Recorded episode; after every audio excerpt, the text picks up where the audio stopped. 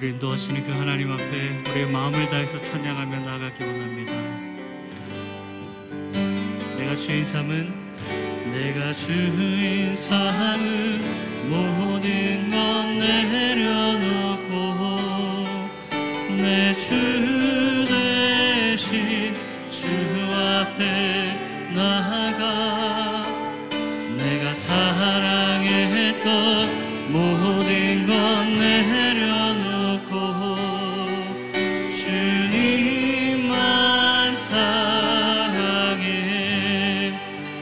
삶을 내가 주의 삶을 모든 것 내려놓고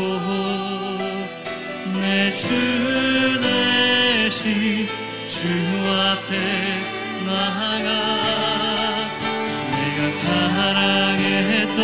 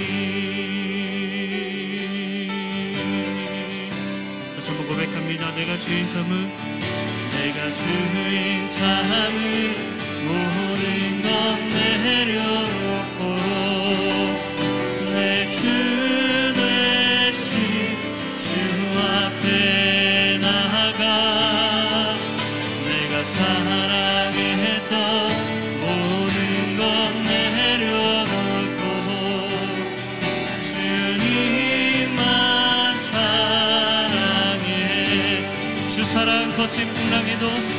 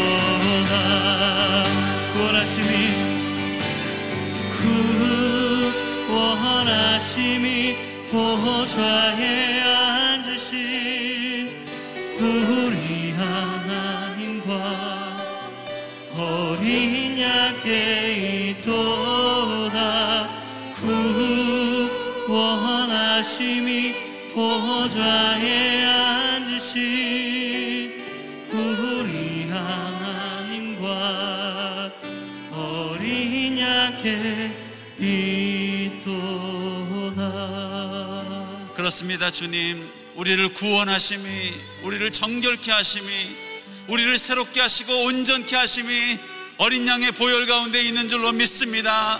오늘도 이 아침에 그 피를 힘입어 성소를 나아갈 담력을 얻은 줄로 믿사오니 주의 보혈로 덮어주시고 주의 말씀으로 새롭게 하여 주시옵소서 주여 한번 부르고 기도하며 나아갑니다.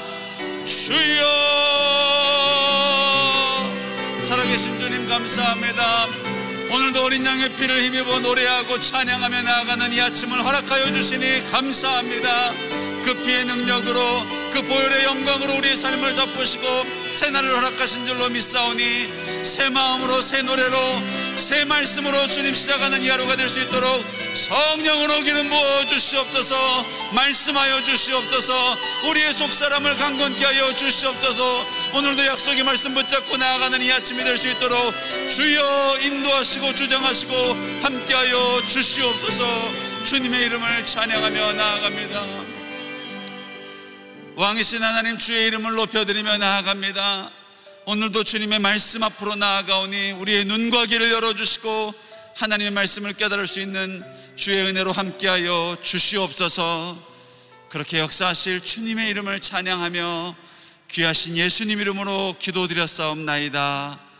아멘. 오늘도 주님의 은혜가 여러분과 함께하기를 축복합니다. 또한 영상으로 예배하는 모든 성도님들 하나님의 은혜가 함께하기를 바랍니다. 우리 함께 하나님의 말씀 봉독하도록 하겠습니다.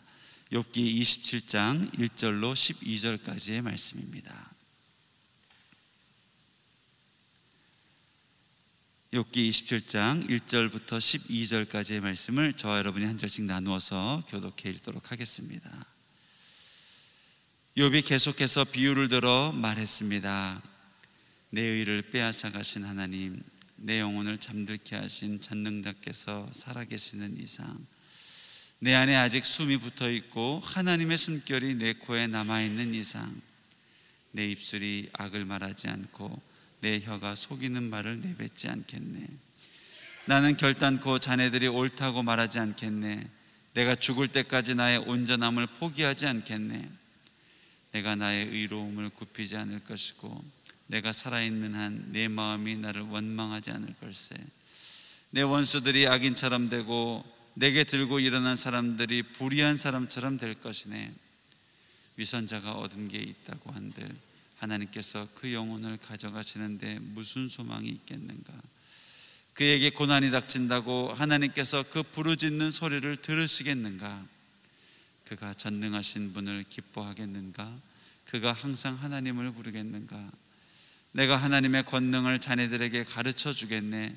전능하신 분의 뜻을 감추지 않겠네. 자네들이 다 이것을 직접 보고도 왜 그렇게 헛소리만 하고 있는가? 오늘 이 말씀 본문으로 이상준 목사님 나오셔서 하나님의 말씀 선포해 주시겠습니다.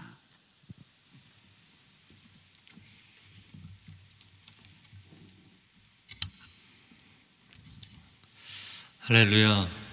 오늘 하루도 말씀으로 성령으로 충만한 하루가 되시기를 축복합니다. 어, 제는 빌다색의 욥이 답변하는 내용이었고 오늘 27장부터 31장까지 욥의 이야기가 계속되는데요. 최종적인 발언입니다. 자신의 의에 대해서 다시 한번 어, 주장하고 또 하나님께 호소하고 또 그 친구들에게 권면하는 내용입니다. 자, 1절, 2절, 3절까지 같이 읽어보겠습니다. 욥이 계속해서 비유를 들어 말했습니다. 내 의를 빼앗아 가신 하나님, 내 영혼을 힘들게 하신 전능자께서 살아계시는 이상, 내 안에 아직 숨이 붙어 있고 하나님의 숨결이 내 코에 남아 있는 이상. 네, 1절에 보면 욥이 계속해서 비유를 들어 말했다. 비유라는 어, 단어로 번역을 했는데요. 음, 네, NIV 성경에서는 디스콜스라고 그냥 담화 이렇게 표현을 했습니다. 약간 좀 느낌, 뉘앙스가 특별히 없는 단어를 썼고요.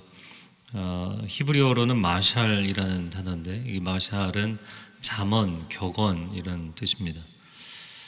아, 그래서 뭐 교훈적인 이야기 정도를 표현하고 싶었던 것 같아요. 그 친구들이 너무나 일차원적인 주장을 했기 때문에 그 친구들의 그 얕은 논리에 대해서 지혜로운 답변을 한 것으로 어, 언급을 합니다. 예, 그러면서 처음 이야기한 것이 2절 말씀에 내 의를 빼앗아 가신 하나님, 내 영혼을 힘들게 하신 전능자께서 살아계시는 이상. 네, 2절의 표현을 보면 이게 지혜로운 이야기의 첫 서두라고 하기에는 조금 아, 하나님에 대한 원망의 뉘앙스가 강하죠. 그래서 이제 문장을 우리가 이해할 때 사실 그 문장의 순서도 상당히 중요합니다. 어, 여러분이 그 생명의 삶 갖고 계시는 분들은 NIV 성경을 보면 영어식 표현으로는 하나님이 살아계시는 이상, as surely as God lives, 하나님이 살아계시는 이상, 전능자께서 살아계시는 이상, 이게 앞부분에 나오고 그 다음에 어, 표현들이 나오는 거예요. 어, 그분이 살아 계신다라는 고백을 먼저 하고 그런데 그분이 내 의를 빼앗아 가시고 내 영혼을 힘들게 하신다. 그러니까 하나님을 뭐라고 딱 규정부터 한 것이 아니라 하나님을 인정부터 한 것이죠. 자, 이것은 명백히 다른 것입니다. 어, 제가 이제 그 보라 통독 통독 강의를 하면서 계속 질의응답을 받는데요. 아, 마치 내가 다 아는 것처럼 이야기하는 것은 아니죠. 그러나 질문이 있고 그 성경에 대한 질문은 하나님께서 답변해 주실 것이라는 확신이 있기 때문에 제가 뭐 어떤 질문이든 편하게 하십시오. 어, 제가 모르는 건 모른다고 이야기하고 또 모르는 거는 저도 연구해서 답변해 드리겠습니다. 어, 지금 이 통독 사역을 뭐 여기저기서 또 동시에 시작하셨는데 뉴욕 인투교에서 심상현 목사님도 어, 성도들이 통독을 하면서 질문한 것을 답변을 하시겠다고 결정을 해서 어, 제 마음에 참 감사함이 있었습니다. 목회자들이 어떻게 보면 성도들에게 정직과 겸손을 가르치지만 어, 성경에 대한 질문을 받았을 때, 오, 제가 잘 모르겠습니다. 이렇게 말하는 거를 좀 두려워하는 경향이 강하거든요. 근데 솔직하게 모르면 모른다고 이야기하고, 어, 또, 그러나 하나님의 진리는 진리라는 확신이 있는 이 두 가지 스탠스가 이게 함께 가는 게 중요합니다. 어, 친구들의 경우에는 하나님에 대한 확신이 있다는 건 좋은 거예요. 그러나 문제는 잘못된 논리를 근거로 해서 하나님에 대한 확신이 있었다는 거죠. 자, 무슨 얘기인지 아시겠어요? 하나님에 대한 믿음이 있는 건 좋은 것입니다. 그러나 그 근거가 빈약하고 잘못돼 있었고 제한적이었다는 것이죠. 자, 지금 2절의 표현을 보면 제가 이제 문장을 앞뒤를 바꿔서 봐야 된다는 것은 욥은 하나님을 인정하고 하나님에 대한 신뢰가 있어요. 그런데 하나님께서 왜 이렇게 인생에 행하시는지 다 이해되지 않는 부분이 있는 거예요. 제가 다 이해가 안 됩니다. 제가 아직은 하나님에 대해서 다 알 수가 없습니다. 이것이 정직한 고백이고 태도인 것이죠. 하나님을 다 이해하지는 못하지만 그러나 하나님을 신뢰하고 하나님을 인정합니다. 이런 태도가 있었기 때문에 욥이 끊임없이 계속해서 하나님에 대해서 갈망하고 갈구했던 거예요. 전 하나님을 신뢰하기 때문에 하나님에 대해서 다 이해하지 못하고 궁금한 부분들을 알아가고 싶습니다. 라는 진행형의 고백이죠.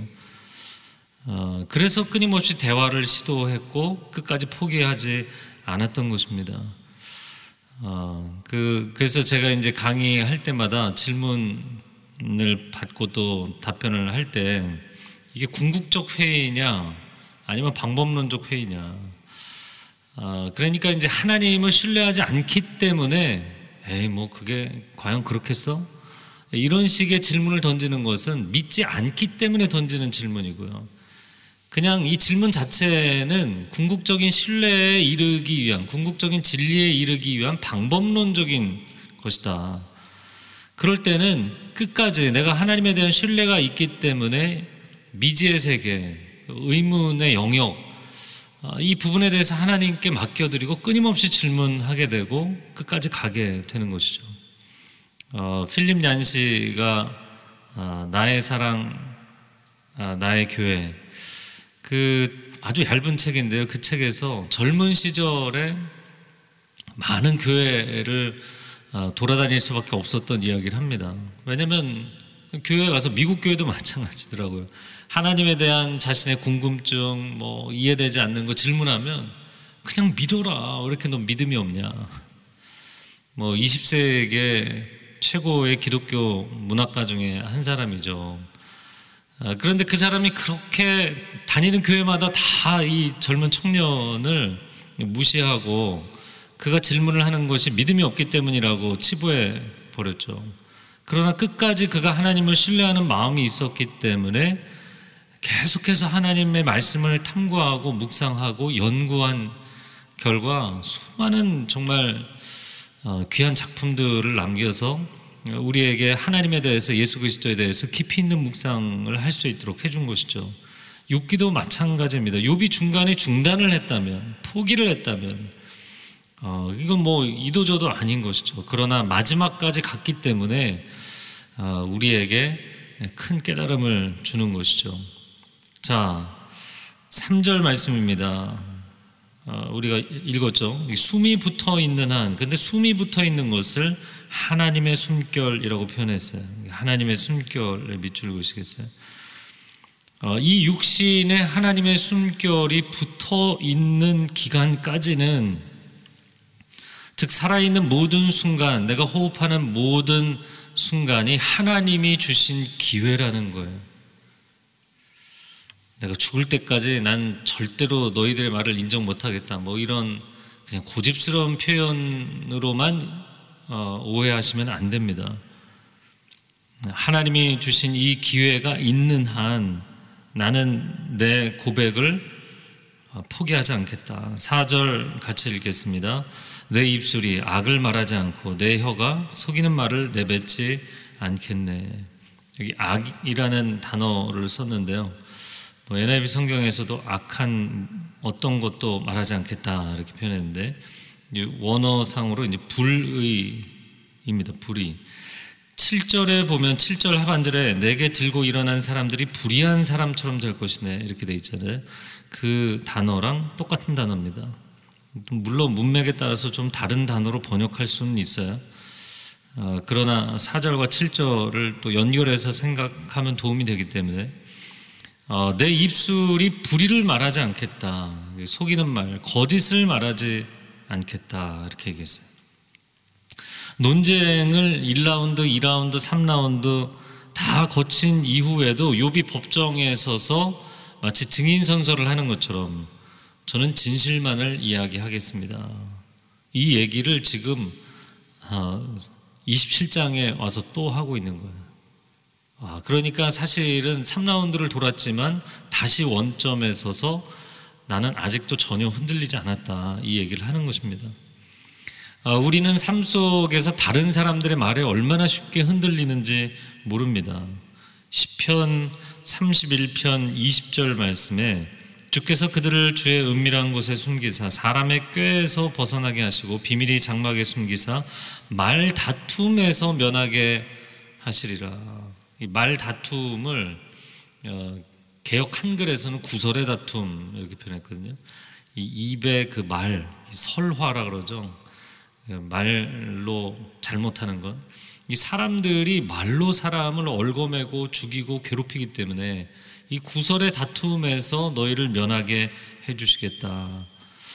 성도 여러분, 하나님의 말씀은 긍정하고 적극적으로 순종하며 살아가시기를 바랍니다. 그러나 사람의 말에 대해서는 분별할 수 있는 지혜가 있기를 축복합니다. 우리가 사람들의 말, 이 언어에 하나님이 강력한 힘을 주셨기 때문에 사람의 말에 너무 쉽게 흔들리거든요. 아, 저는 신앙은 때로 고집스러운 것이다 이렇게 봐요. 그런데 그 고집이 약간 뉘앙스의 차이가 분명히 있는 건데요. 제가 이 욥에 대한 이야기를 하면서 어, 몇번 언급했던 단어입니다. 이 오피니언이 있다라는 표현을 영어로 opinionated라는 표현을 써요. 이 단어는 두 가지 중에 하나로 쓰입니다. 하나는 고집스러움, 굉장히 그 자기 아집에 빠져 있는 사람을 얘기할 때, 또 하나는 소신이 있는. 자, 이건 완전히 뉘앙스가 다른 거죠. 지금 욥이 고집스러운 것이냐, 소신이 있는 것이냐. 욥은 명확한 소신이 있는 거죠. 신앙은 세상이 무슨 요동을 치고 세상 사람들이 무슨 이야기를 하고 뭐 21세기 현대 사상이 무슨 이야기를 해도 흔들리지 않는 하나님 중심적인 고집이에요. 때로는 이 욥이 친구들이 그렇게 뭐 스물 몇 장을 흔들어 댔는데도 안 흔들렸잖아요. 그리고 원점에 서 있는 것처럼 어, 증인 선서하고 있잖아요. 여러분 그런 태도가 필요합니다. 하나님이 말씀하시는 것 외에는 내가 유지부동할 수 없다. 난 흔들릴 수 없다. 이 고백이 필요한 거예요. 자, 5절 말씀, 5절, 6절 읽겠습니다. 나는 결단코 자네들이 옳다고 말하지 않겠네. 내가 죽을 때까지 나의 온전함을 포기하지 않겠네. 내가 나의 의로움을 굽히지 않을 것이고, 내가 살아있는 한 내 마음이 나를 원망하지 않을 걸세. 친구들의 강요와 회유와 협박에도 불구하고 나는 거짓 진술을 할 수 없다. 자신의 온전함을 포기하지 않겠다. 어, 왜냐하면 지금까지 하나님을 경외하며 살아왔는데 내가 지금 나의 온전함을 포기하면 내가 어, 믿음 생활했던 것, 하나님을 신뢰하며 동행하며 살아왔던 것을 다 부정하게 되는 거잖아요. 하나님을 부정하는 결과가 되기 때문이죠. 16절 하반절에 내 마음이 나를 원망하지 않을 것이다. 자신의 양심 앞에서도 자신은 떳떳하고 정직하다 이야기를 했습니다. 자, 그리고 이어지는 7절부터 10절을 보면 욥의 뭐 역공이라고 소제목을 붙여야 될지 모르겠어요. 욥이 친구들이 했던 방식과 똑같이 어떻게 보면 이야기를 하는 겁니다. 그래서 우리가 오해할 수 있는데 야 욥이나 친구들이나 다 뭐 서로 물고 뜯는 거 마찬가지구나 이렇게 볼 수도 있어요. 어, 욥기가 진짜 이 가이드가 없이는 제대로 이해하기가 좀 어렵습니다. 어, 오늘 본문을 보겠는데 7절, 8절 읽어볼까요? 내 원수들이 악인처럼 되고 내게 들고 일어난 사람들이 불의한 사람처럼 될 것이네. 위선자가 얻은 게 있다고 한들 하나님께서 그 영혼을 가져가시는데 무슨 소망이 있겠는가? 자, 나를 비난한 원수들, 내게 들고 일어난 사람들, 친구들이죠. 그들이 악인이 되고 불의한 자가 될 것이다. 라고 예고했어요. 이 재판의 결과는 어, 욥이 죄가 있다고 고발을 한 친구들 그 원고가 결국에는 명예훼손 그리고 증거 불충분임에도 불구하고 고소를 한 무고죄로 결판이 날 것이다 라고 얘기를 한 거예요. 근데 정말 그렇게 되었잖아요.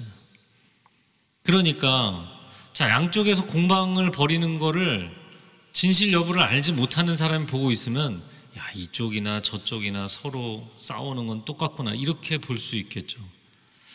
솔로몬이 그래서 지혜로운 재판을 했던 거잖아요. 한 아이를 두고 두 엄마가 싸우는데 지혜로운 재판을 했죠. 그거를 보고 아, 두 여자가 똑같다 이렇게 볼 수는 없죠. 한쪽이 진실을 얘기하는 것이고 한쪽이 거짓을 이야기하는 거잖아요. 그래서 욥기를 보면서 그냥 분위기만 보고 욥이나 친구들이나 다 거기서 거기다 이렇게 보시면 안 돼요. 욥은 자신의 진실을 이야기하고 있는 것이고 친구들은 사실 본 것도 없이 근거 없는 명예훼손을 하는 것이고 무고죄에 해당되는 이야기들을 하는 것입니다. 자, 그런데 8절에 이제 위선자라고 표현을 했어요. 위선자라는 단어에 동그라미 치시겠어요? 그 위선자라는 번역이 어떨지 모르겠어요. 그 어떤 영어 성경에서는 hypocrite, 영어 단어로 위선자라고 번역을 했습니다. 근데 위선자라는 의미도 좀 있을 수 있겠지만, 어, 그 NIV 성경에는 더 godless라는 단어를 썼습니다. 이 불경한 자라는 단어를 썼어요. 이게 히브리 원어상으로 더 정확한 표현입니다. 그리고 조금 더 여기서 강하게 표현을 한다면 신성 모독자 예, 이런 의미를 갖고 있는 단어입니다. 그러니까 지금 나를 모욕한 것을 넘어서서 하나님을 모욕한 것이다. 하나님을 모독한 것이다. 라고 표현을 하고 있습니다. 그러니까 욥이 친구들과 변론을 하고 논쟁을, 논쟁을 하다가 하나님을 찾았잖아요. 자, 지금 친구들의 잘못을 이야기하는데 자기를 대적해서 들고 일어났다. 이걸 7절에서는 문제 삼았지만 8절에서는 너희는 하나님을 대적해서 들고 일어난 것이다. 지금 이 표현을 쓰고 있는 거예요. 하나님의 이름을 들먹이지만 하나님을 모독한 자들. 신성 모독자가 8절에 소득이 있다고 한들 뭐 친구를 욕하고 자기 만족을 얻으려는 그런 정도의 소득이었겠죠. 그런다 한들 하나님이 그 영혼을 데려가신다면 무슨 소망이 있겠느냐 이렇게 표현했어요. 어, 제가 역공이라는 표현 을 썼는데 그 친구들도 그렇게 얘기했잖아요. 요반 요한테 야 너 그렇게 죄를 지어서 벌을 받아놓고 하나님 앞에서 그렇게 발악을 한들 하나님이 네, 생, 네 생명을 걷어가시면 무슨 소용이 있겠냐 이렇게 얘기한 거거든요 지금까지 그러니까 어떻게 보면 똑같은 뉘앙스로 얘기한 것 같잖아요 그런데 사실은 이 얘기는 절대적으로 옳은 이야기인 것이죠 하나님에 대해서 잘못 이야기를 해놓고 너희들 하나님을 두려워하는 마음이 없느냐 라는 얘기를 한 것은 진짜 욥의 친구들이 들어야 되는 이야기였던 것이죠. 자, 9절, 10절 읽겠습니다.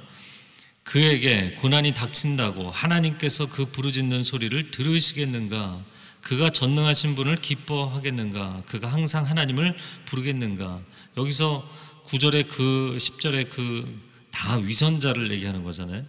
자, 신성 모독자에게 고난이 닥친다면 하나님을 모독했던 그가 하나님께 도움을 요청하겠냐는 거예요. 10절에 그런 자가 하나님을 기뻐하겠는가? 그런 자가 하나님께 부르짖겠는가? 어불성설이다. 이건 말이 안 된다 라는 얘기를 했어요. 자, 욥의 친구들에 대해서 욥이 굉장히 통찰력 있게 이야기를 하고 있는 거죠. 세상에서 가장 큰 거짓말, 가장 큰 사기는 하나님에 대해서 거짓되게 전하는 것입니다. 하나님에 대해서 잘못 가르치는 것입니다. 가장 먼저 이 샘플을 보여준 게 에덴 동산에서의 뱀이잖아요. 친구처럼 다가와서 뱀처럼 물어뜯는 사람의 영혼을 죽이고 타락시키는 이 사탄의 속임수 어, 분별하고 그 분별의 기초에서 잘못된 것이면 단호하게 이야기를 해야 돼요. 어, 저는 어제 이 본문 다시 이렇게 읽고 묵상을 하면서 야 이렇게까지 강하게 이야기를 했어야 됐나 너무 강경한 태도 아닌가 그런 생각을 했지만 어, 그렇게 할 필요가 있었는가 이렇게 써놓고 yes라고 써놨어요. 여러분 비진리에 대해서는 단호하게 뭐 공격하거나 아니면 과격하게 반응하시라는 게 아니라 차분하더라도 단호하게 노라고 거절하셔야 돼요. 오늘 하루를 살아갈 때 여러분이 사람들의 말 그것이 아무리 설득력 있게 반복적으로 다가올지라도 하나님의 진리의 기초에서 분별할 수 있는 지혜가 있기를 바랍니다. 아, 이 영적 분별력이 얼마나 중요한지 욥기 읽다 보면은 이게 도대체 누구의 말인지 욥이 한 말과 친구의 말도 다 거기서 거긴 것 같고 태도도 다 비슷한 것 같고 분별이 안 되잖아요. 분별력이 얼마나 필요한지를 보여줍니다. 11, 12절 같이 읽겠습니다. 내가 하나님의 권능을 자네들에게 가르쳐 주겠네. 전능하신 분의 뜻을 감추지 않겠네. 자네들이 다 이것을 직접 보고도 왜 그렇게 헛소리만 하고 있는가? 요비 친구들에게 자네들이 너무나 일차원적이고 얕은 논리로만 인과응보의 관점으로만 이야기를 하기 때문에 내가 진짜 하나님의 권능과 뜻에 대해서 이야기하겠다. 그리고 12절에 다시 한번 친구들을 책망한 것은 다 이것을 직접 보고도 이렇게 얘기했어요. 이거는 뭐 어, 다른 것보다도 하나님과 하나님의 세계에 대해서 그들도 목격자라는 거죠. 지식과 경험이 있음에도 불구하고 왜 계속 끝까지 헛소리만 하느냐? 왜 그렇게 헛소리만 하느냐? 어, 이 번역은 잘 된 번역이고요. 그 원어를 직역하자면 이렇게 헛될 정도까지 계속 헛되냐. 그래서 궤변을 끝까지 늘어놓는다 이 얘기를 한 겁니다. 진리가 없는 종교적인 이야기만큼 공허한 것은 없는 것입니다. 왜냐하면 내 이야기 속에 하나님의 진리가 있다라고 얘기했는데 진리가 없는 거예요. 우리가 여기서 예배를 드리고 있는데 아, 이 예배당에서 예배를 드리면서 만약에 이 예배 가운데 하나님의 임재하심이 없다면 이건 다 그냥 그래서 예배가 쇼인가 이게 쇼가 아니죠. 계시록 3장 20절에 내가 문 밖에 서서 두드리더니 초대교회들한테 하신 말씀이잖아요. 예수님이 교회 안에 계신 게 아니라 교회 문 밖에 서서 말씀하신다는 거잖아요. 그러니까 우리가 욥의 입장이 아니라 욥의 친구들의 입장에 서 있는 경우들이 너무나 많은 거죠. 교회가 목회자도 마찬가지고 교인들도 마찬가지입니다. 우리의 예배 가운데 주님이 계시지 않는다면 우리의 나눔 가운데 티칭 가운데 진리가 있지 않다면 멈춰야 되는 거죠. 멈출 때는 멈출 줄 알아야 되는 거예요. 내가 틀린 걸 알면 멈춰야 돼요. 우리는 하나님의 얼굴을 구하고 하나님의 임재를 구하고 진리를 구하는 것입니다. 하나님 교리를 알고 싶은 것이 아니라 진리를 알고 싶습니다. 신비로운 어떤 영적인 분위기를 원하는 것이 아니라 하나님의 임재 자체를 구합니다. 하나님의 얼굴을 구합니다. 아멘이신가요? 이 고백이 명확해야 돼요. 이 시간 함께 기도하겠습니다.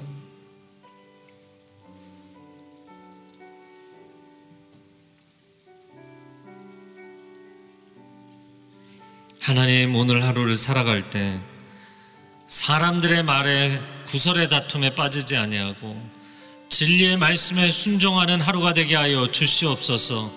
말씀으로 충만하고 성령으로 충만하여서 분별하기 어려운 이 시대, 분별하기 어려운 사람들의 말들, 분별하기 어려운 상황 가운데서 하나님의 지혜의 통찰이 있게 하여 주시옵소서. 욕과 같은 믿음의 고백, 다니엘과 같은 통찰력과 분별이 있게 하여 주시옵소서. 주여 삼창어 기도하겠습니다.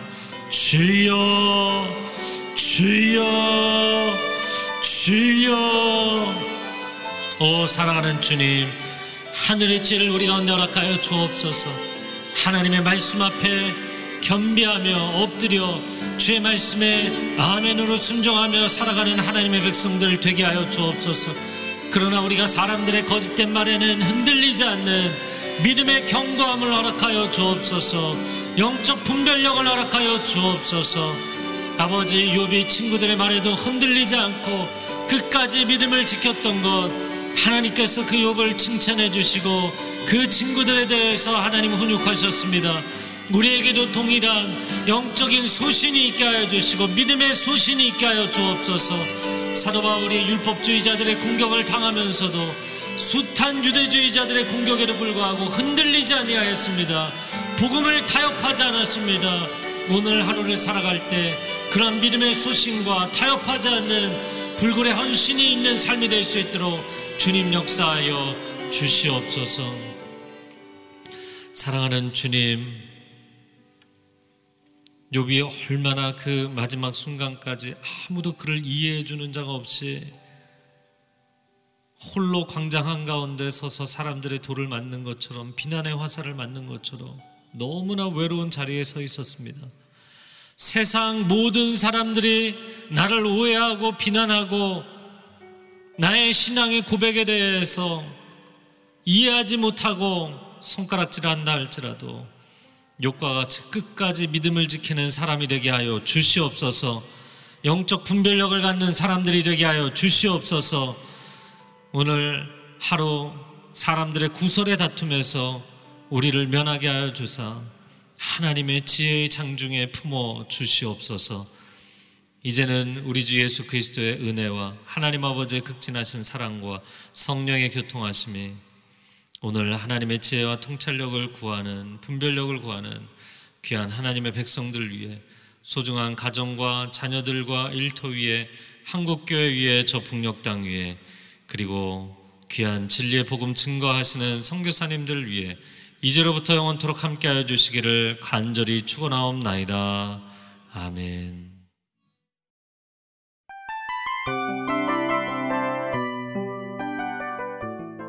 이 프로그램은 청취자 여러분의 소중한 후원으로 제작됩니다.